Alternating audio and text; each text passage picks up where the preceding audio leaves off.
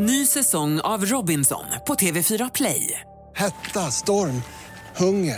Det har hela tiden varit en kamp. Nu är det blod och tårar. Fan, händer just det. Detta är inte okej. Robinson tjugo tjugofyra, nu fucking kör vi. Streama söndag på T V fyra Play. Podplay.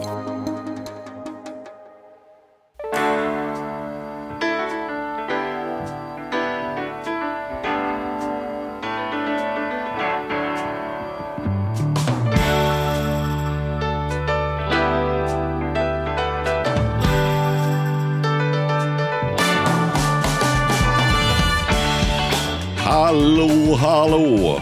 Hjärtligt välkomna till Ekonomi på riktigt med Charlie och Mattias. Vad fan, det började Göteborgska, gick till Stockholm. Ja, jag vet, men jag måste... Och sen, jag vill ja. låta lite fräsig. Ja, du har alltid låtat fräsig, men du har väl aldrig låtat så fräsig som du gör idag? Nej. Vet du vad det mest ofräsiga är? Det måste vara att säga fräsig kanske. Det är inte ja. så fräsigt. Nej, det är inte fräsigt. Och vet du vad, min dotter sa häromdagen också att, att, att så här, det finns bara ett ord, det är bara du och farmor som säger det ordet. Mm-hmm. Och det är bussigt. Bussigt. Mm. Här, det var bussigt gjort. Mm. Om du ger mig en blomma, ja. så kan jag säga så här, det var bussigt. Ja. Säger du aldrig det? Buss, det var bussigt. Ja, det, det, det, jag vet inte. Nej. Det är inte det första som du gör. Nej, men du förstår vad jag menar. Tvära, man säga så här, ja, det ska inte vara oklart för mig vad det betyder. Nej. Som schysst liksom. Ja, precis. Ja. Ja. Ja. Så det kanske vi kan slå ett slag för. Fräsigt och bussigt. Fräsigt och bussigt. Ett ord som jag har, märker att jag har börjat lägga mig till med mm. under protest då. Det är att jag kallar annat än människor för trevligt. Vadå annat än människor? Ja, men jag kan säga så här, det här var trevligt vin. Vilken trevlig skarf du har på dig. Alltså så här, alltså ah. trevligt används. Ja, istället och, för det var gott eller så. Här. Ja, ah. ja, så så här, ja, så här, tycker en trevlig trevlig glögg det här liksom så här, och det är ju sånt som jag tidigare har tyckt att det är lite så. Det är lite öfer. Ja, det är lite öfer. Ja, ja det är ja, det faktiskt. Ja, min värsta sån, det man när man säger så här, ja, hur köpte du in dig på börsen i det här bolaget? Ja, det blev en trevlig affär.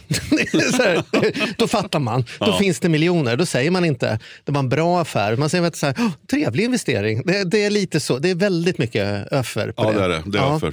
Men, så det, vill jag, du, du, det tycker jag inte vi ska slå ett slag för. Nej, det ska vi inte. För du är ju egentligen ingen öffer, men ibland, ibland du har en öfertråd. Liksom. Va? Ja, men du har en liten sån här öfertendens, kan jag känna. Du gillar när det är lite... Nej, men vad säger du? Ja, men lite du? Alltså. Det finns en liten sån här schneiss-känsla i att du... Jag kan inte riktigt säga det. Jag ska fundera på hur jag ska motivera det. Men det kan vi ta en annan på. Vi välkomnar till det sista avsnittet av Ekonomi på riktigt med Charlie och Mattias. Nu blir det, vilken tur du har att vi ska gå ut och ta en A V med dagens gäst efteråt. Ja. Så vi får prata ut om detta. Ja, för det, för det var göra. kanske det värsta påhoppet jag har hört från dig på väldigt länge. Att jag skulle, det, det finns en liten... öfersnajs i mig. Jaha. Mm, jag ska Jaha. motivera det. Jag, jag, jag, men det tar vi på av igen. Det ja. kan vi bespara lyssnarna. Nog om detta. Vi bjuder in veckans gäst som ju inte är någon nybörjare för någon av våra lyssnare. Nej, och det är oftast när vi har den här gästen som vi passar på och ta våran, våran, ta ett glas efteråt mm. helt enkelt. Och det beror ju inte på att han är så trevlig. Jo, det är roligt trevligt. Men han är också en kung av dryck. Och det har vi pratat om. Han är, ja. ju, han är, ju, han är ju mannen med nålen. Han är, han är dryckeskung. Han är, han är ekonomoraklet. Och han är framförallt löparkungen. Mm. Liksom. Det är inte mycket han inte är jävligt vass på. Nej. Så att det är alltid, det är så jävla kul. Det är inte svårt att få till ett ämne när man sitter på en A V direkt. Nej. Nej. Det är snarare att, att det blir, lätt blir för trevligt, för långt. Ja. Hörde du att jag Ska... sa trevligt? Ja, det, det, tänkte det, du på det? Jo, men en A V kan vara trevlig. Ja, en A V kan absolut vara trevlig. Det är ja. inte så. Det är och hänga med Magnus affär. är trevlig. Ja. Så vi välkomnar in... En trevlig person. Den, ja, precis. Jag tänkte säga kungen av djungeln, men det ja, nej, nej, nej, det nej, nu får det räcka. Ja. Magnus Hjelmér, varmt välkommen. Tack.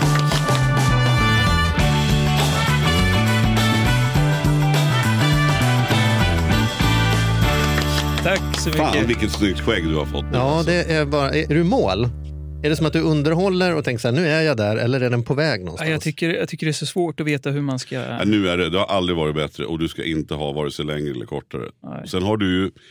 Det är bara att erkänna. Att du har ju en, jag erkänner till att börja med att Charlie har en bättre skäggväxt än vad jag har.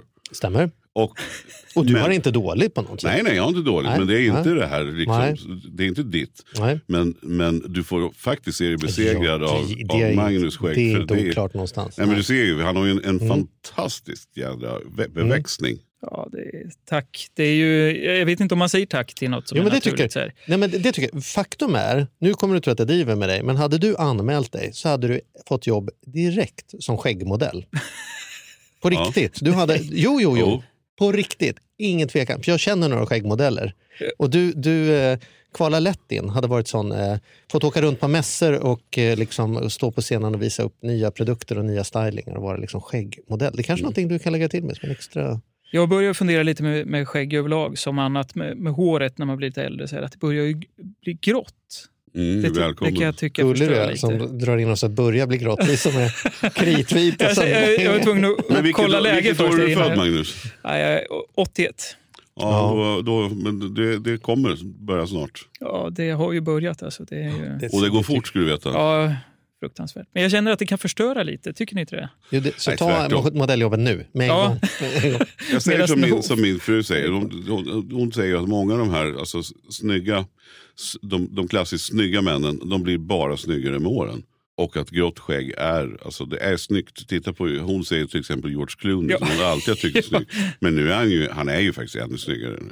Ja. Du får se som att åld- liksom. Åldras ju med, med värdighet liksom. Det ja, det gör väl du med. Det kan åldras med filter skulle jag säga. Det är väl liksom träffar jag man tycker någon... vi alla åldras, åldras med värdighet. Sen får man se vad som är vad som är vad det nu är tycker jag. Men det här med, med åldras, jag kan ju tycka både kvinnor och män säger att det är så tråkigt när man när man försöker förändra liksom, åldringen. Jag, för mig är det ju, är ju det är tecknet på att man liksom med sig saker och erfarenheter och, och allt kan vara. Och så försöker många liksom jobba, jobba ifrån det här. Det ska vara slätt och fint och mm. allt vad det kan vara. Mm.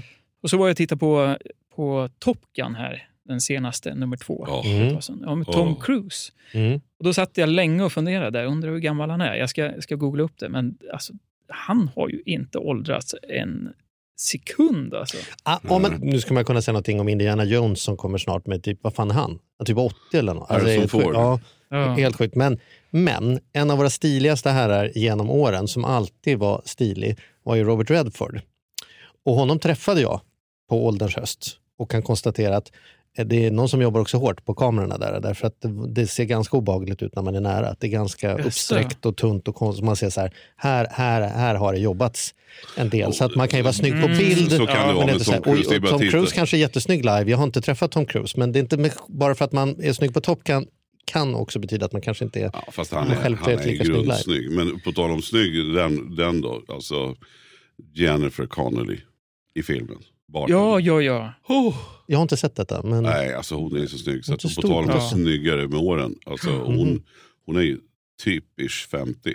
Mm. Och jag... man, man blir liksom, ja, herregud alltså. Jag läser att Tom Cruise, han är född tredje juli nittonhundrasextiotvå. Han är så sextio bast. Mm. Ja. ja, men det är bra jobbat tycker jag. Ja, jag ja, ja sen är han ju är det otroligt synd att han inte är född den fjärde juli? Gjorde han inte en film som hette Född den fjärde juli? Ja, ja exakt så. Han, han, född tredje juli. Han, eh, nej men det är ju, han är ju på riktigt, jag vet inte om ni har sett med klippen när han hoppar fallskärm med, med mm. James Corden. Det är, det är, han är ju extremt aktiv. Ja. Han flyger ju också egna flygplan och är väldigt, väldigt så här, gör mycket stunds själv och så där. Så det vill bara lyfta på hatten. För dig som har snöat in och undrar så här, vad hände? Var inte det här ekonomipodden? Ja, nu har jag hamnat i veckans skvallerpodd istället. Men då så vill jag bara säga, håll ut för nu drar vi tillbaka det här. Fast, fast, fast om, du, så här, om, du, om du hade varit med och lyssnat hela vägen så hade du känt att det fanns en tråd där. Så vi... som, som var på väg mot ekonomin? Ja, som nu, nu, nu är vi på väg dit. Men du kan ja. Ta den dit. Nej, nej, kör du. Se om du kom, kommer den imorgon.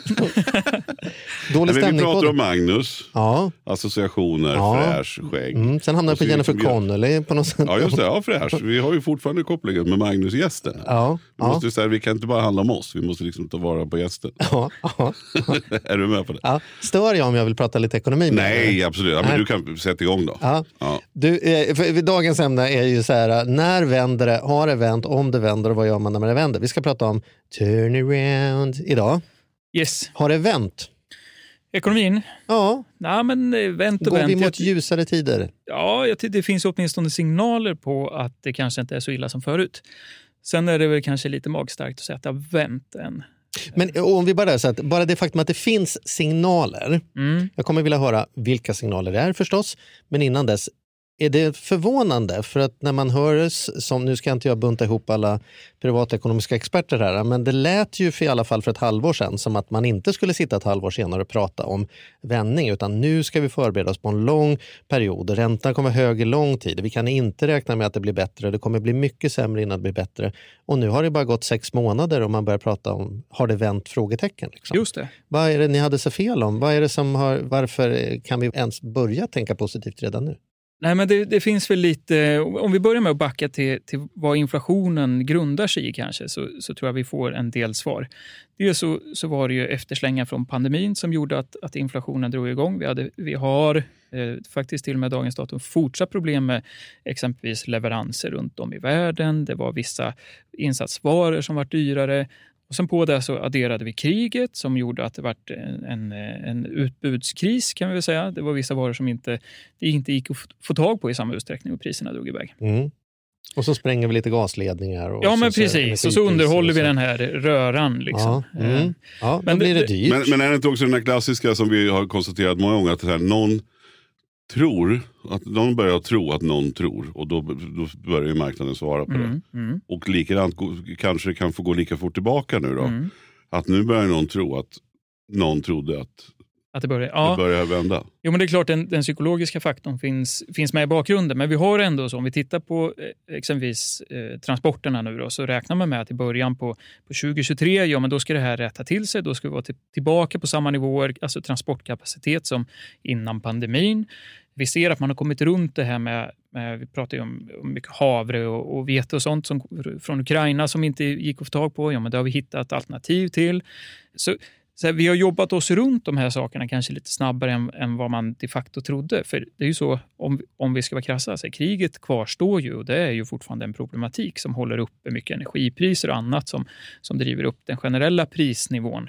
Och liksom till det här också så ser vi att drivmedelspriserna har sjunkit något, för det är ju Det är ju de här sakerna i grund och botten som också påverkar inflationen. Är man producent och ska skeppa sina varor eller köra iväg dem och så är dieselpriset väldigt högt, ja men då kostar det mer. Så, här. så det, det är ju lite kaka på kaka-effekten och nu ser vi väl att vissa lager i den här löken liksom börjar lätta lite och då, då helt plötsligt så ser vi också lättnader generellt. Och vi ser att inflationstakten har slagit av något både i Sverige men också i, i U S A framförallt då som, som vi påverkas mycket av. Men med det här sagt så innebär det ju inte att, att inflationen kanske nödvändigtvis kommer fortsätta neråt, utan vi pratar ju någonstans om en årlig inflationstakt som ska lugna sig, men det kan ju fortfarande vara så att priserna kommer ligga kvar på en, på en hög. Det är inte så att prisen i sig kommer att sjunka, vi kommer inte få deflation, mm. men... men det kan ju ligga kvar.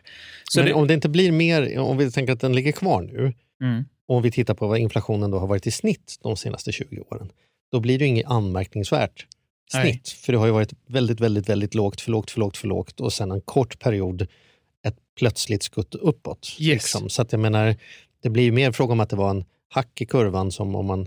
Det är som när man gör med sina aktier eller fonder. Beror på vilken man vill. Att titta på en vecka eller tre månader eller tre år. Ja. Så berättar de olika historier. Och tittar man lite, tar ett steg tillbaka, så visar ju då inte så märkvärdig inflationskurva egentligen. Nej men precis.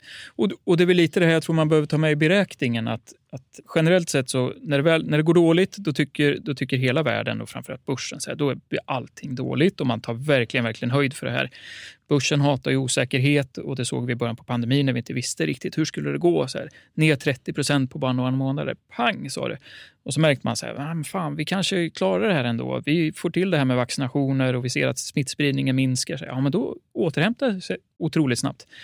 Och så är det ju med, med, med, med marknaden generellt. Att vi har lätt att så här, när det väl verkar gå dåligt och tror vi att det ska gå så in i helskotta dåligt. Och mm. när det går bra liksom, då är det, tutar vi och kör och så ser vi inga hinder överhuvudtaget. Men är det något vi har gjort bra under den här perioden som gör att det har gått lättare? Nu vet jag att U S A är en stor påverkan så det kan man liksom titta på vad de har gjort då. Men kan man driva någon tes om att vi, att vi som...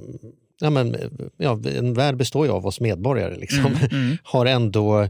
tagit situationen med ro. Jag har ju fått någon bild av, man brukar prata om det här med att det är viktigt att lasten är surrad på en båt, för börjar båten luta och sen så Just. glider alla kanonerna liksom, eller lasten åt det hållet det lutar, ja då välter ju hela båten. Ja. Men om, om allt står kvar där det står kvar, då är det inte lika stor fara. Och det ja, kanske är så att alla kanske inte sprang mot utgången och liksom hetssålde sina lägenheter bara för att det gick ner några procent. Alla kanske inte slutade månadsspara bara för att börsen var dåligt tag. Och liksom, alltså, man kan, företagen kanske inte friställde jättemycket folk i, i panik över att nu kommer det bli um, sämre julförsäljning och, och så vidare. Så det, det är min lilla hobbytes. Finns det något belägg för att vi kanske har skött oss och tagit allvarsamt på situationen, men eller kanske inte. Lasten har liksom inte fart omkring. Nej. Håller du med om den hobbyanalysen? Jag, jag håller verkligen med. Jag håller verkligen med. Det är klart att vi ser ju effekter av av liksom den här krisen på exempelvis bostadsmarknaden.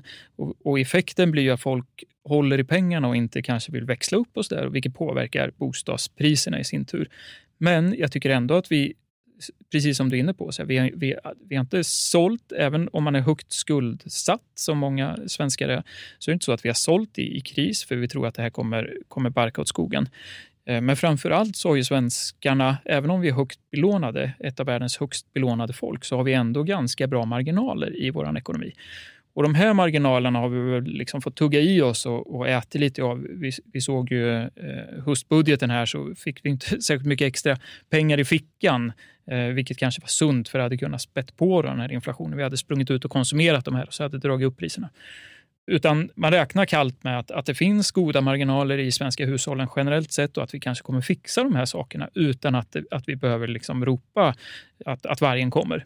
Mm. Och det här tror jag gör att man sitter, det är klart att det är kännbart, det är kännbart för alla. Det har ju blivit jättedyrt med mycket saker. Men jag tror också man kan, man, klarar man det nu så, så vet man att det kommer att bli bättre, och man sitter ganska lugnt, lugn i båten. Jag tror att svenskarna också upplevt, i varje fall den äldre generationen, många kriser där, där inflationen både varit högre och räntorna där det var fullt normalt med både fem, sju, åtta, tio procent, tolv kanske mm. till och med. Mm. Så man har varit med och vet att det vänder, det kommer att vända. Men är det inte också en, en, annan, en annan sida på det här, eller egentligen samma sida, är ju att det, jag tror att det har varit jävligt sunt och kommer vara sunt i, i det långa loppet, att vi har fått tänkt till att det, det, bostäder behöver inte per automatik alltid gå upp. Jag tänker bara på min egen liksom, elförbrukning, hur jag, hur jag tittar nu månad för månad. Jag har liksom inte brytt mig förut. Jag har... Jag har kört på med byggfläkter om det har varit kallt. Jag har kört golvvärme liksom mm. hela tiden. För att det har, det har varit, liksom varit lite skitsamma. Har inte spelat så stor roll. Och sen då när jag fick den här elräkningen som jag har pratat om många gånger i podden. Men det small till förra året, så hade plötsligt en elräkning på tolv tusen istället för tre. Hur vi då i familjen, alla, inklusive barnen som har varit med och så här, det har inte varit någon så här, nu får ni minst andra. Utan alltså, alla har varit pepp på att vi ska använda mycket mindre el. För att det var så sjukt mycket pengar vi slängde iväg. Och det är jättekul att titta när man går in då på, på Vattenfall som jag har i det här fallet. Då. Och, sen så, och så gör man jämförelsen mot förra året. Och jag ligger liksom, vi betalar trettio procent av, eller vi förbrukar trettio procent av vad vi mm. gjorde innan. Det är ju helt otroligt alltså. Ja. Och det här tror jag väl är ganska nyttigt också. Och är samma sak nu, och nu när man går i affärerna och... Det är sådana vansinniga priser tycker vi, men det har ju verkligen, det har ju verkligen hänt. För första gången skulle jag vilja säga, som jag har upplevt det så jävla tydligt hur mycket dyrare saker har blivit. Som gör att man får tänka till. Sen, sen, sen tycker jag fortfarande, jag undrar mig, vi, vi satt ju här och pratade innan vi ska gå på en A V. Då kommer vi dela massa på massa pengar. Ja, men, nej, det behöver vi inte göra. Men det är ju om man har en, en okej ekonomi så funkar mm. det ju. Men mm. det, är så, det är ungefär som en p-bot kan jag tycka. Det är så jävla onödigt att man inte tänker till. Mm. Och det, för mig har det varit nyttigt. Och jag tror det är för många andra. Och det här är väl kanske ett sätt också som får oss att på sikt faktiskt få en schysstare ekonomi, för man kan påverka rätt mycket själv. Ja, verkligen. Och jag, jag tänker när du pratar om matpriser, för det känner vi alla i plånboken när vi går, att det är dyrt. Men jag tänker också så här, vi svinnar trettiosju kilo, om man räknar både flytande och fast, som vi spolar ner, alltså ätbar mat. trettiosju kilo per person och år. Sjukt. Matsvinnar vi alltså, trettiosju kilo. Det är jättemycket mat. Jag tänker att liksom det här gapet behöver vi ju stänga. Vi behöver bli, bli bättre på att äta och ta hand om maten för, för att minska både matkostnad och svinnet. Liksom. Så, så allt ifrån de bitarna till hur vi kanske nyttjar bilen. Helt plötsligt så kanske vi börjar åka mer kommunalt, vilket drar med sig både miljöaspekten. Jag tänker second hand. Jag, jag tycker ju att liksom... Ska man köpa någonting i dagsläget, oavsett om det är en present eller till nästa jul eller vad det nu än kan vara, så, så här, köp, köp begagnade saker. Varför ska vi köpa nya saker när det finns så mycket bra begagnat? Mm. Så jag tänker att det drar med sig, det är nog verkligen så här, det, det, det här kanske är startskottet också på stora omställningar som gör att vi kommer leva mer hållbart överlag.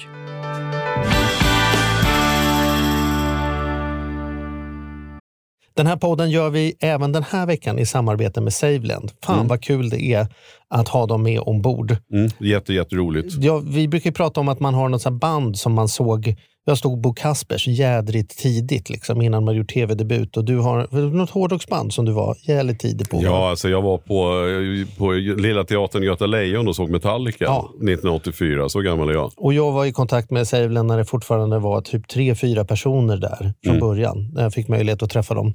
Eh, och nu är de ett stort bolag, fyller tio år, finns på börsen och jobbar helt enkelt med att vanliga privatpersoner och företag kan investera pengar eh, i eh, lån och krediter. Mm. Så man får riktigt bra ränta. Så eh, det rullar på efter tio år. Bättre än någonsin. Fantastiskt kul att ha dem med här i podden. Mm. Gå in, testa, kolla. Vi ja. har en kod som gör att om du öppnar ett konto och använder på riktigt får dessutom en insättningsbonus just. Precis, och vill man veta mer så som sagt gå in på saveland punkt se. Man kan också lyssna på Ludvig som har varit gäst i vår podd två gånger. Får ja. man en ännu bättre inblick ja. i vad, vad det är de pysslar med egentligen. Men eh, ja. saveland punkt se och stort tack. Ny säsong av Robinson på T V fyra Play. Hetta, storm, hunger.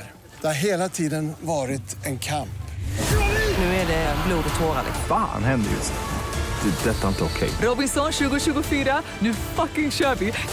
Streama söndag på T V fyra Play. Aj, aj, aj, det kluckar i rören. Men det är väl inget att bry sig om? Jo, då är det dags för de gröna bilarna. Spolarna behöver göra sitt jobb. Spolarna är lösningen. Ah, hör du? Nej, just det. Det har slutat. Ett poddtips från Podplay.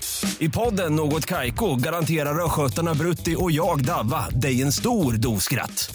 Där följer jag pladask för köttätandet igen. Man är lite som en jävla vampyr. Man har fått lite blodsmak och då måste man ha mer.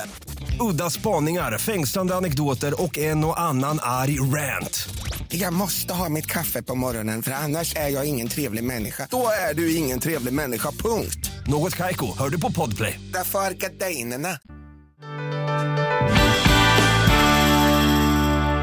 Men finns det belägg, alltså vissa framtidstro i det, men finns det belägg, nu sitter vi ju här och fortfarande inte liksom fått in siffrorna på julhandeln och sådana saker, men Black Friday och Black Week kanske liksom finns indikationer på. Vad ser du som ändå har ett par fingrar på pulsen? Kommer det här vara ett år när vi säger att handeln inte slog rekord? För det är man ju van med att du och jag har ju suttit år efter år här och pratat ja. om ja men nu kommer de väl ändå lugna sig och, lugna sig. Och så slutar det med att vi sitter i januari och konstaterar nej, handeln slog rekord i år igen. igen. Framförallt näthandeln. Saker skickas från Kina, container, liksom så här. Ja. Finns det tecken på att det faktiskt är så att folk har sansat sig? Ja, siffrorna har ju inte kommit in fullt ut från Black Friday heller nej. än så länge. Men, men där fanns det signaler innan man gjorde undersökningar i varje fall att man skulle hålla mer plånboken. När man frågar kring julen så är det snarare tvärtom. Där säger man att, att man planerar att konsumera ungefär lika mycket som man, man konsumerade förra året på julklappar. Mm. Och det här kanske kan, kan kännas lite så här, oj, har vi verkligen råd med det? Och, och det är ju kanske en, en prioriteringsfråga. Vi vet också att majoriteten av svenskarna inte, alltså nu pratar vi majoritet av svenskarna, inte budgeterar för julklappar utan ju, julklappsinköpen sker om två månader närmast jul. Det är då man handlar julklappar. Så man, man, man, dels så gör man inte den här budgeten, man sparar inte under året och framförallt så köper man inte julklappar under året för att, att liksom bunkra utan det är de sista två månaderna. Så jag, jag tror att det är mycket kanske stämningen i plånboken de här sista månaderna sätter lite av, avtryck på hur mycket pengar vi faktiskt kommer att konsumera. Jag är tveksam om vi kommer lägga lika mycket som vi la förra året. Och det borde ju per definition göra att inflationen lugnar sig ju. Om folk ja. inte köper lika mycket, då finns det mer utbud än vad det finns efterfrågan. Jajamän. Och då säger min gamla skolundervisning att då går priset ner ja. och därmed så, så blir det liksom en minskning av inflationen. Ja. Så, så det finns några tecken ändå på att vad är tecknarna, om du, vi skulle få så här, ett par tecken du ser, var tittar du någonstans när du säger att det kanske har vänt eller kanske håller på att vända eller det kommer att vända? Vad, det pratas om inköparindex och det pratar om liksom transport, alltså så här, var, var tittar man för att lista ut ja. hur världen mår utifrån ett ekonomiskt finansiellt perspektiv? En jättebra fråga. Tittar vi på just det som du nämner, inköpschefsindex, och Konjunkturinstitutet gör ju en, en barometer varje månad där man kikar på hur svensken, vad den tror om ekonomin, både sin egna och Sveriges ekonomi framåt. Och de här siffrorna är ju rakt ner i källaren. Alltså, aldrig var det så låga siffror på Konjunkturinstitutet på tjugotre år sedan indexet lanserades. Så, så skulle vi gå ut och, och fråga svensken så ser det här becksvart ut. Alltså det, det är så svart.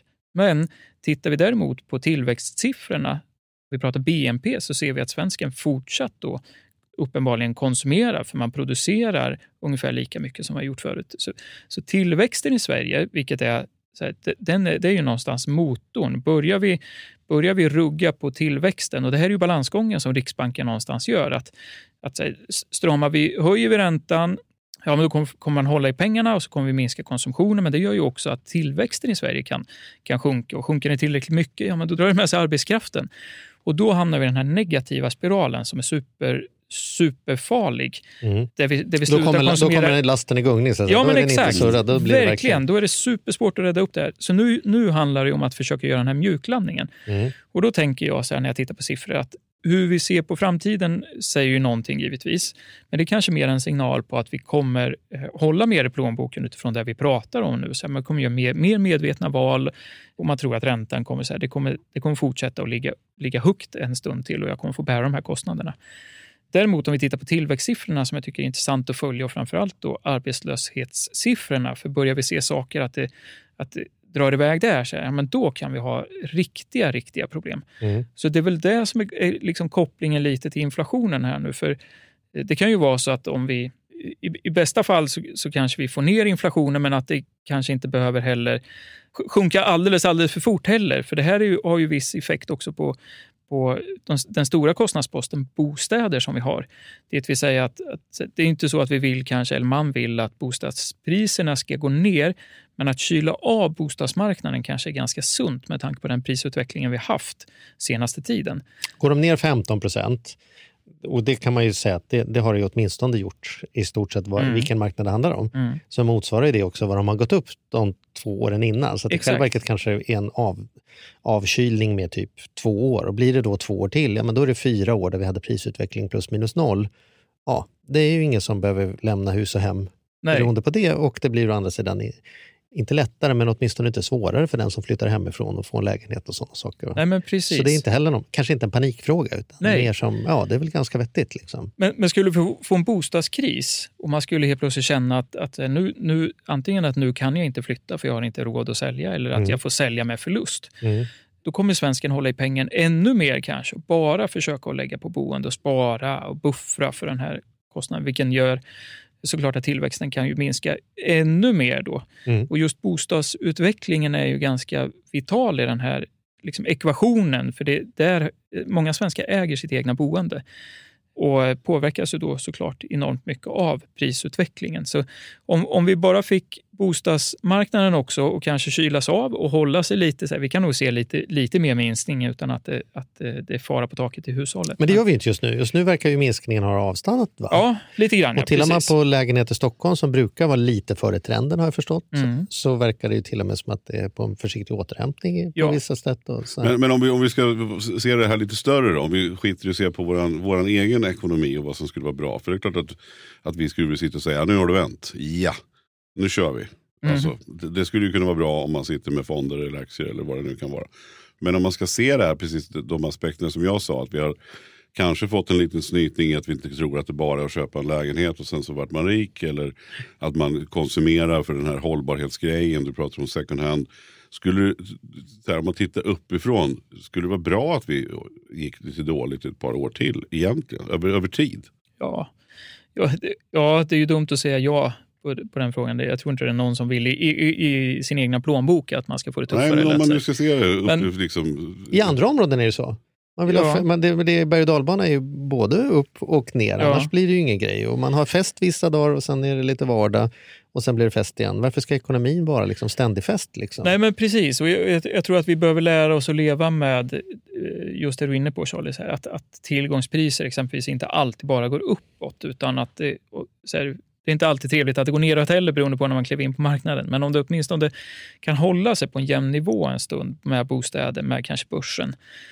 Då, då tror jag att vi liksom kan få ett sund, en sundare inställning till saker. Det är inte bara att slänga in pengarna på vilken, vilken global indexfond som helst och det bara skenar iväg som det har gjort de senaste åren. Utan man kanske till och med behöver tänka lite ränta. Helt plötsligt så avkastningskravet kanske två procent istället för sju om man kunde snitta det över tid mm. på börsen förut. Mm.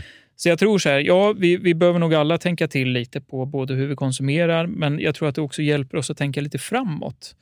På, på de här sakerna som är bostäder. Det är inte bara att gasa och köpa och växla upp, utan vi, be, vi behöver hålla pengar, vi kanske behöver ge medvetna val, flytta utanför stan eller för att ha råd. Och, och så här. Det här skapar nog ett, ett ekonomiskt tänk som vi har saknat. Vi blir lite fartblinda. Jo, men det är det vi tycker. Det är bara att titta på den standard vi har. Vi har konstaterat för att man börjar gå ut, gå ut utanför dörren och sen titta på bilar som vi har. Alltså vi har... Det är flashiga bilar, det är extremt. Det börjar åka ner i Europa och jämföra. Liksom. Så har ju vi ett helt annat, en helt annan standard. Mm. Man tittar på Hemnet så häpnar man ju över... Ja, jämför jag hur, när jag är i Spanien när jag är här. När man kommer liksom, ja. Tittar innanför dörren så är det ju... Det är som natt och dag. Ja, precis. Det är inget de och, tänker på. Och det här, vi, jag tror absolut att vi har varit fartblinda. Ja. Och, och sen är det som du säger, det är väl ingen som vill att, att, att ekonomin ska gå dåligt. Men det kanske är precis vad vi... vad vi behöver, en liten snyting liksom, för att förstå att fan, lär er då, lär er och tänk. Man kanske, var, varje person kokar ner till att varje enskild invånare tar ett större ansvar. Ja, men om, men om vi tänker nu att det har skett, vi har fått en snyting och det, det har gått bakåt, men, och vi är inte helt klara på om det har vänt uppåt. Nej. Men det finns i alla fall en del tecken som är att det åtminstone inte fortsätter neråt, utan det kanske har en ny new normal ett tag eller, eller och för senare vänder uppåt. Ja. Så en, en grej här man vill lyfta är ju ett, det verkar gå fortare och fortare. Liksom konjunkturcyklerna går, det går upp och det går ner och det går upp och det går ner. Och då gäller det att hinna med de här svängarna. För det är något vi vet är ju att svenska småsparare har en tendens att ligga liksom sex månader fel. Det vill säga att när, mm. när väl allt har kraschat i botten, då säljer man. När man gör den absolut sämsta affären. Och sen så när det går upp är man inte med på uppgången, utan då är det de stora som är med på uppgången. Och sen mm. hamnar i Aftonbladet och sen tvekar man en månad och sen köper man när det är som dyrast. Hur ser man nu till i det här återtåget, om det nu börjar imorgon eller om sex månader om ett år? Hur ser jag till att jag inte är de där sex månaderna för sent fel. igen då? Ja. Som liksom, för det är ju alltid... Det svenska småsparare sitter ju med Svarte Petter i sluten hela, mm. verkar det som hela mm. tiden. Mm. Därför att de gör precis, precis tvärtom mot det som är matematiskt. Därför att det är psykologi. Liksom. Hur tycker du att man, hur kan man förbereda sig för återtåget? Ja, liksom? Jag tycker just sparandet är ju en, en sån sak som man verkligen behöver försöka vara med. Och, och, och relativt enkelt upplever jag att, att man kan påverka. Jag, jag brukar tänka så här, om man satt på, satt på cyklopet och sen är det lite imma liksom på... på cyklopet så, så ser man inte så jättetydligt. Man kan se konturer och det tycker jag att man överlag behöver göra med börsen. Så det är nästan omöjligt att pricka de här topparna och dalarna. Det vi pratar om hundra gånger, så strunta i det. Men däremot så finns det ju kanske vissa saker som, som sticker ut. Jag tänker så här, blir det, det här är ingen ställningstagande men mer fakta. Blir det krig i Ukraina? Hur påverkas den militära industrin? Så här, okay, det är inte raketforskning att, att Saab kanske kommer få sälja saker dit eller att det kommer bli aktuellt med, med den här typen av ja, materiell. Jag tänker att man ännu mer insatt så vet man att om räntorna går upp så påverkar det teknikbolag i större utsträckning för att de har större avkastningskrav på sig också och tyngre finansiering, så det kommer att, att dra ner deras vinst, vinster, vilket gör att om man tittar på Facebook och alla de här teknikintensiva bolagen i U S A men också i Sverige så påverkas de högt av. Och då tänker jag så här, om man, om man tar på sig de här då, cyklopet och så vänder vi på det och så tänker vi så här, vad kommer att hända när det väl vänder? Så här, vilka bolag kan gynnas av att det vänder? Mm. Och tittar vi på fastighetssektorn nu så, så läste jag en siffra att de har ju fått mycket, mycket staten har köpt mycket bostadsobligationer och de här kommer ju löpa ut då. Så de närmsta tre åren så kommer bostadsobligationer löpa ut till, till ett värde om nittio miljarder varje år. Och då, då innebär ju det här att fastighetsbolagen... Men, då som, vi stoppar där. Bostadsobligation, berätta vad det är för något. Ja, men under pandemin, för att eh, det, när, vi, när vi gjorde de här, när, när staten skulle se till att trycka lite pengar så, så köpte man obligationer, men det räckte inte utan man gick in också och köpte bostadsobligationer. Det innebär att ett fastighetsbolag kan ställa ut en obligation, det vill säga att man vill ta in lån mot en ränta. Så de fastighetsbolagen har ställt ut de här obligationerna och staten var där och köpte dem till liksom en billig penning. Man behövde knappt inte, staten behövde knappt betala någon ränta alls, utan man pushade ut de här pengarna ut i, till fastighetsbolagen då. Och de här fastighetsbolagen använde pengarna för att liksom växa och bygga. Och vi hade ju en enorm boom på börsen när det kom till fastighetsbolagen här. När så otroligt billig upplåning. Så här, de lånade till noll och ingenting. Och det var bara gasen i botten. Och man, man köpte varandra och man byggde nya bostäder. Och, det var, och så vände det. Och helt plötsligt så bara, jävlar, nu ska vi behöva betala ränta på, på det, det inna, det, de fastigheterna vi har sedan innan, de lånen. Och sen någonstans i framtiden ska vi ju, så här kommer, då ska, ska vi ju, de här obligationerna kommer löpa ut. Och helt plötsligt kan jag inte låna pengar billigt, utan ska jag gå ut på marknaden och säga så här, hej, jag behöver kanske fortfarande ha de här nittio miljarderna. Men de, därför bostadsbolagen ska betala tillbaka de här nittio ja, miljarderna ja, till precis. varje år till staten. Så ja. säger staten så här, du, det står här att nu ska jag få tillbaka mina pengar. Yes. Var är de? Då säger bostadsbolagen, shit, ja. de, de har inte jag på mig. Det måste jag gå och låna. Nej, och då där, det var där jag avbröt dig. Men ja, men förlåt, mm. precis. Mm. Och sen jag ville när de bara har att du förklarar här... vad det var för någonting. Mm. Ja. ja, det är bra, det är bra. Så när, när någon ska då refinansiera sig, det vill säga att ta de här lånen någon annanstans ute i samhället, så har ju räntan gått upp betydligt mer än vad staten var villig och liksom under, under pandemin här. Vilket gör att här, fastighetsbolagen kommer ju sitta i dubbel knipa här, för räntorna kanske fortsätter upp då på befintligt bestånd då, så plus då att man ska, ska finansiera sig om då till högre ränta. Så jag tänker så här, har man de här, nu förstår jag att det här kanske varit lite överkurs och lite svårt, det, det, men jag tänker så här, tittar man, söker man på, på, på sin bank och så tittar man vilka bolag har gått upp och ner de senaste ett, två, tre åren kanske man kan sortera på, så, så får man ju en, så här, det är ju bara fastighetsbolag där nu närmsta tiden, vilket kanske kopplar till räntan. Och är det så att inflationen kommer att gå ner, ja men då kommer också räntan gå ner. Det här kanske innebär att de faktiskt kan finansiera sig billigare då. Jag, nu, jag bara spekulerar, jag säger inte att det är så, men jag, förstår ni vad jag menar? Så här? Mm. Om man sätter på sig mm. de, cyklopet ja. så, så mm. kanske man kan skönja vissa trender i, i samhället. Så här. Kanske är så att vi kommer att börja semestra mer om vi får mer pengar över plånboken. Ja, det finns hotellkedjor, de kanske kommer gå bra. De gick ju uselt under pandemin.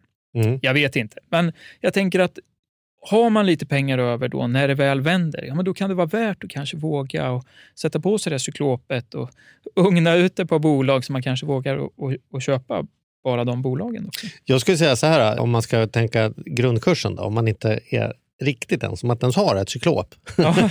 Då skulle jag säga så här, har du ta, avbröt du ditt månadssparande, ditt fondsparande och vad det är, med anledning av att det var så dåligt på börsen och man förlorade bara i alla fall, då ska man säga att nu är väl en ganska bra tid liksom att ta ett djupt andetag och kolla, ska vi åter ska vi återta yes. det? Inte kanske därför att man kommer gå så himla mycket plus de första månaderna, man kanske till och med förlorar någon månad, men förr eller senare kommer återtaget att ske och då är risken att man inte är med på uppgången därför just att man det. vaknar först efteråt. Det är en mindre, just nu är det en mindre risk att tro att man kommer förlora på två års sikt än vad det var för två år sedan, om ja, man säger så, det. när det stod så högt. Ja. Eller hur? Så, ja. kan man, ja. så kan man säga, har du slutat månadsspara, se över om du inte ska börja månadsspara igen. Sen ska man kanske inte ta de pengarna som, är, som man vet att man ska betala i reavinstskatt nästa år och sätta på nej, börsen nej. och bara räkna med att de går upp. Det ska man inte göra, som några någon lyssnare till oss hörde av sig hade gjort. Ja. Så att, jag menar, men, men det här liksom stadiga månadssparandet kanske man ska våga börsutsätta, åtminstone göra.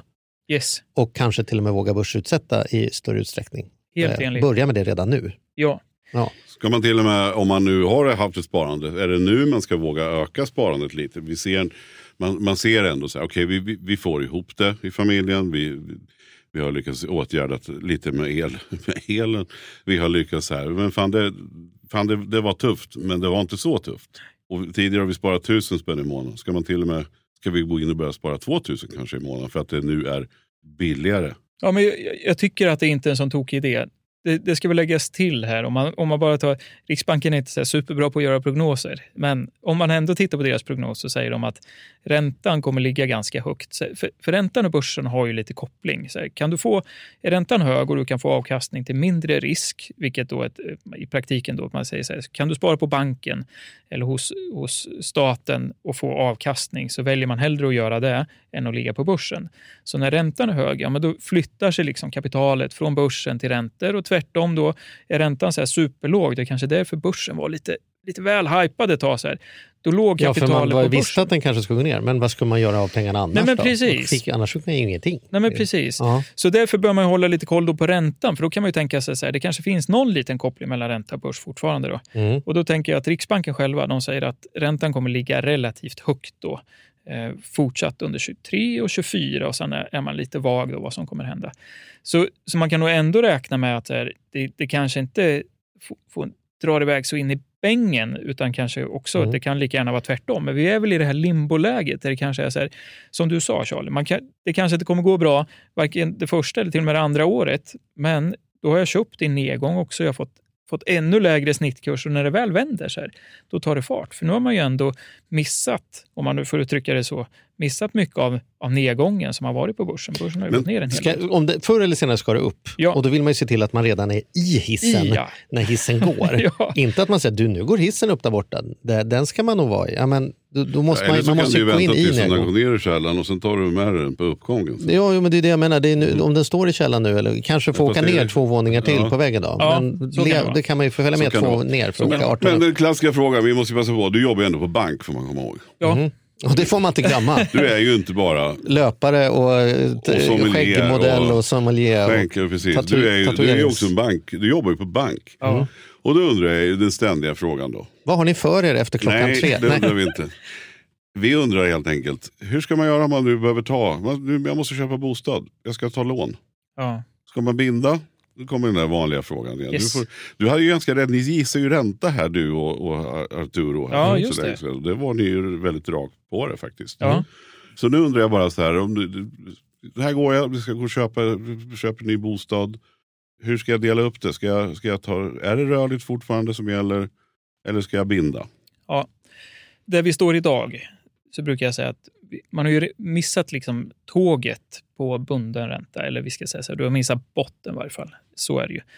Det man ska ta med i ekvationen när det kommer till räntor, det är ju ofta att, att den rörliga räntan kanske är den som dröjer sig kvar på höga nivåer längst, och den bundna räntan är den som kommer sticka ner snabbast. För ja, den visar tydligare. Den bygger ju på hur, vad man tror ska hända i framtiden. Exakt, det, mm. det, den bygger på vad man tror om inflationen ett antal år framåt. Så att det vill säga så här, om, om den långa räntan går ner, ja, men då kan man ju tänka sig att, att marknaden tror att inflationen kommer att gå ner. Så därför kommer den sticka iväg neråt snabbare. Och just nu då, om vi ligger, kan vi säga så här att vi ändå vi, vi är högt uppe på den bundna. Ja, men då kanske det inte är läge att, att binda på längre tid i varje fall. Däremot så vet vi ju inte så mycket om den rörliga, men att den ska upp ytterligare då. Nu, nu har prognoserna justerats ner lite. Men man räknar ju med att den skulle upp på fem. Vissa banker sa till och med fem och tjugofem rörlig innan den skulle vända neråt. Nu har man reviderat ner dem lite utifrån att, att det ser lite bättre ut i omvärlden. Så nu säger man så här, men fyra komma sjuttiofem kanske. Där kommer den rörliga att toppa. Så det man eventuellt kan göra då, och det här kommer ju, och sen kommer den ligga kvar då på, på lite högre nivåer. Det är inte så att den toppar och sen kommer vi se det här branta fallet ner då, utan den kommer ligga kvar på lite högre nivåer. Så det man, jag tycker det man kan göra, det är ju verkligen att kika på, är, kan det vara värt att binda på ett år eller två år, eller kanske eventuellt tre, beroende på vad jag tror. Trean är ju ganska lång tid. Men har du bolån? Jag har bolån. Har du dem, om de sätts om idag, vad skulle du göra? Nej, men jag, det är ju just det. Jag skulle nog kika på ettåringen om, mm. jag, skulle köpa, eh, om jag skulle köpa en bostad idag. Då skulle mm. jag titta på ettåringen och så skulle jag ungefär fundera på när tror jag att, att eh, den rörliga kommer att vända. Alltså inom det här ettårsspannet tror jag att jag kommer tjäna på att, att binda beroende på vad räntan står på. Eller kommer den rörliga hinna ner under den här nivån. Mm. Mm. Så det, det är egentligen det som skulle avgöra. Jag skulle inte välja att, att binda på längre tid just nu, för jag tror att, som sagt, löser sig det här hyggligt snabbt, vilket vi alla kanske hoppas, ja, men då, då kommer ju ändå den långa räntan att gå ner. Hy- då sitter man ju verkligen med svarta petter. Då kan vad, man sitta med svarta petter. Vad har hänt med bankernas marginal? För det finns ju liksom ett ständigt klagomål på, på banken. Nu får, vi en, nu får du sätta på dig som lerhatten och glömma bort att du jobbar på banken. Ja. Men att när, när ja, det får räntorna... alltid vara alla möjliga människor ja, här. Ja, ja precis. Det här är inte bara många färgernas, Magnus. Magnus. Vi får en allt för... Ja. Allt igen. Nej, men att man, det finns ju ett, ett, en pågående konversation om att när räntorna går upp, då passar bankerna på och saftar på lite extra och ökar sina marginaler. Ja. Och sen så säger man, ja det är ju ledsamt att det är så, men det är ju inte mitt fel, det är Ukrainas fel. Och sen så har man julfest för de pengarna. Ja. Och sen när det går ner så är man inte så snabb att följa med ner, utan då passar man på att öka sina marginaler. Så hur det än går så verkar banken både upp och nedgång kunna passa på och plocka lite marginaler. Just det. Finns, finns, det statistik, finns det statistik på det? Har bankerna minskat eller ökat sina marginaler generellt sett i denna uppgång? Ja, det är också finns en... det mer förhandlingsläge eller mindre? Eller? Ja, också en väldigt bra fråga. För media kanske målar upp en, en, en viss bild då, utifrån hur man upplever situationen. Och det kan ju vara så, i och med att återigen, många svenskar äger sitt boende, Så, så kan ju det här innebära att, att det är en kostnad som man inte blir av med alltså så lätt, och det är inte så lätt att växla ner boende och bostadspriser går ner så här. Så både det och då, nu är jag ju från, från ICA då, så, och maten liksom, så är det två stora kostnadsposter som, som, som involveras i det här. Men det man tycker då det är att, att det, det svider i ögonen lite när, när bankerna eh, tjänar pengar. Då ska man ju veta att räntemarginalen är ju det en bank tjänar pengar på. Generellt sett. Och med räntemarginalen menar vi alltså det, möjligheten där vi kan där vi lånar pengar till och sen som i sin tur då lån, lån, som vi kan låna ut till. Så skillnaden mellan vad, vad vi lånar och vad vi lånar ut för. Det är ju det bankerna tjänar pengar på. Det är också det som ska kompensera för den risken som banken tar att faktiskt kunderna inte kan betala tillbaka sina lån. Det vill säga, får vi nu en chockinflation och, och majoriteten av svenskarna säger så här, men jag har inte råd att betala tillbaka de här pengarna, eller man går i personlig konkurs, ja men då är ju det en, en risk som banken står att man säger, vi kommer inte att få tillbaka de här pengarna. Så det är ju betalningen någonstans. Och då under pandemin och framförallt innan när vi hade minusränta så, så var ju den här marginalen noll och ingenting. Så bankerna tjänade inte många kronor på det. Det var synd om bankerna. Nej, men det var inte så synd. Det är klart att man har andra intjäning, intjäning också. Det är ingen snack om saken. Men när det nu vänder och vi kanske hamnar i en mer normal situation att det är det här bankerna... Då pratas det om gammelbanker med rekord, rekordvinster. Liksom, till ja, av detta. Men, ja, det är ju rekord och rekordvinster. Jag vet inte. Mm. Marginalen på... Det är klart att så här, om, om vi pratar i volym så gör det ju väldigt mycket. Några procents marginal på jättevolymer, vilket bostadslån är, mm. gör en jätte, blir jättemycket i vinst. Mm. Det är liksom inte den ekvationen, inte så svår. Men marginalen vad vi, vad vi liksom tjänar, våran, vad vi lånar pengar för och vad vi lånar ut pengar för, den marginalen har minskat. Mm. Den marginalen har minskat. Men vi, vi, den här lilla procentenheten på de här många, många, många miljarderna som ligger ute gör ju såklart att, vi, att banken tjänar mer pengar på sista raden, alltså siffran. Men våra marginaler är mindre. Och då ska man ju veta att det här har ju också, alltså, bankernas upplåningskostnader är inte bara kopplade, om man tänker så här, rörlig ränta följer styrräntan. Så här, nej, men det är inte riktigt, det är, inte, det är en sanning med modifikation. För bankernas upplåning, vi lånar ju upp på, på internationella marknader också, så det handlar ju inte bara om vad Riksbanken sätter för pengar, utan vi kan ju behöva låna pengar i dollar eller i andra valutor. Så Så upplåningskostnaden är en sak och utlåningskostnad eller utlåningsräntan är... Ja, just det. Liksom men, men frågan var ju om marginal, om det finns mer att pruta på nu eller om det är sämre ja. läge för konsumenten. Nej, men jag, jag tycker så här, pr- prutmånen eh, kvarstår nog. Så här. Jag tycker alltid man ska pruta. Det är alltid skillnaden mellan listränta och snittränta som kommer vara liksom prutmånen som jag ska ta med mig till banken. Det kommer alltid vara oavsett hur mycket eller hur lite pengar banken tjänar. För banken vill ha dig som, som kund. Det ska vi ta med i beräkningen. Så här. Det, det, de tjänar ju pengar på dig och vill ha dig som kund. Ja, precis. Så, så det, det, jag skulle inte säga att den kanske är varken större eller mindre. Mm. Utan konstant. Vi ska mm. alltid pruta räntan. Men nu kanske viktigare eftersom vi pratar om flera procent. Större siffror, är, ja men absolut. Så, det, det, och sen kan det, man fundera på att kanske amortera om man har pengar. För det, så här, jag har ju alltid varit den gamla skolan, att, att, så här, och vilket jag har haft fel i många gånger, att man, man har liksom inte fått några pengar liksom. Det har gått väldigt, väldigt, väldigt bra och man kan låna pengar till allt och ingenting. Alltså är det bättre att ha lån än att amortera av dem. Just det. Men nu börjar man hitta ett läge så här, ska man, får man verkligen fem procent mm. på sina sparade pengar? Nej, inte just nu kanske. Nej. Och man, så, så att det är också ett tips, man kan faktiskt amortera sina lån för att sänka kostnaderna. Verkligen. Ja, för tidigare var ju det liksom, som du säger, ja, matematiskt svårt. Liksom. tolv procent på börsen, ganska ja. idiotsäkert. Och sen så en ränta på en, en procent. Liksom. Ska, ja. ska jag sitta och betala av det och förlora elva procent per år? Nej, då kan jag ju bara ta en tiondel av det jag tjänar på börsen och använda till att betala, betala räntorna mer. Liksom. Precis, då tjänar du ju fem procent istället. Då, ja, som det är nu. Och nu är, nu är vi i andra situationer. Att man kanske får nöja sig med två procent ränta på insatta pengar och så, ja, ska man betala fyra procent i ränta. Ja, men då, då är det ju korkat att låna pengarna av er för att sen sätta in dem hos er och ha två komma fem procent miss. Ja. Där, men... ja, men så är det ju verkligen. Så det är väl också någonting man kan slå ett slag för. Jag ja, så, så tycker jag för, den, den stora fördelen med att amortera och komma ner lite i, i amorteringskravet framförallt, det är ju att jag skapar en, en större gummisnodd. Jag är mindre känslig för de här prisminskningarna vi ser nu. Säg att jag klev in mm. under pandemin här i, absolut i toppen. Jag, jag köpte en ny bostad för ett år sedan. Då var bostadspriserna på topp och så är vi ner femton procent nu. Det är ju inte supermycket marginal om jag, om jag har en belåningsgrad på åttiofem procent mm. till att jag börjar toucha på att så här, huff, börjar bli svettigt här. Mm. Mm. Och ju mer då jag har amorterat, om jag nu har en bostad sedan tidigare, desto mer kanske den här marginalen har, har minskat eller ja, ökat ska man väl kanske snarare säga. Att, att så här, jag tål mer pris.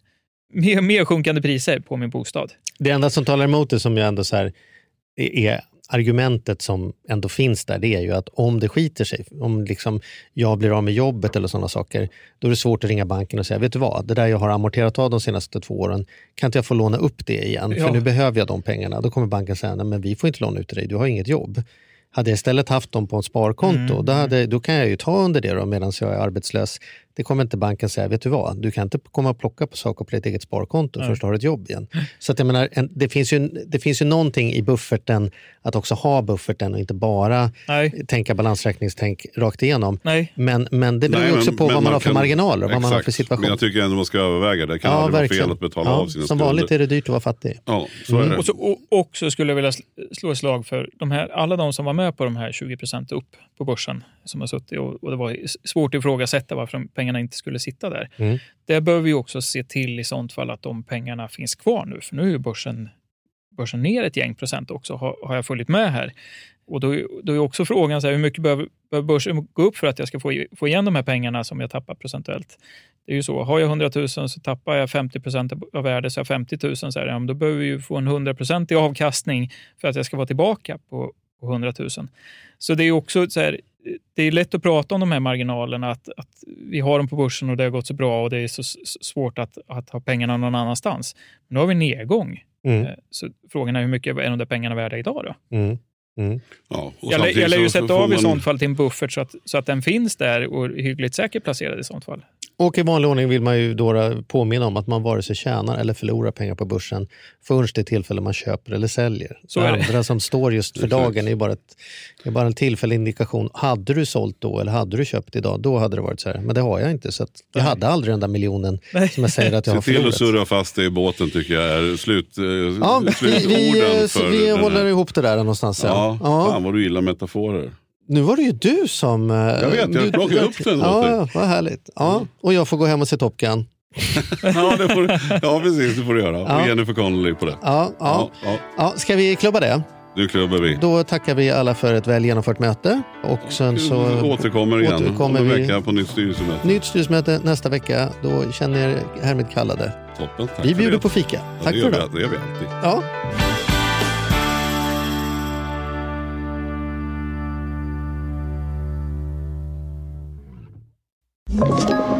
Podplay. Ny säsong av Robinson på T V fyra Play. Hetta, storm, hunger. Det har hela tiden varit en kamp. Nu är det blod och tårar. Fan händer just det. Det är detta inte okej. Robinson tjugo tjugofyra, nu fucking kör vi. Streama söndag på T V fyra Play.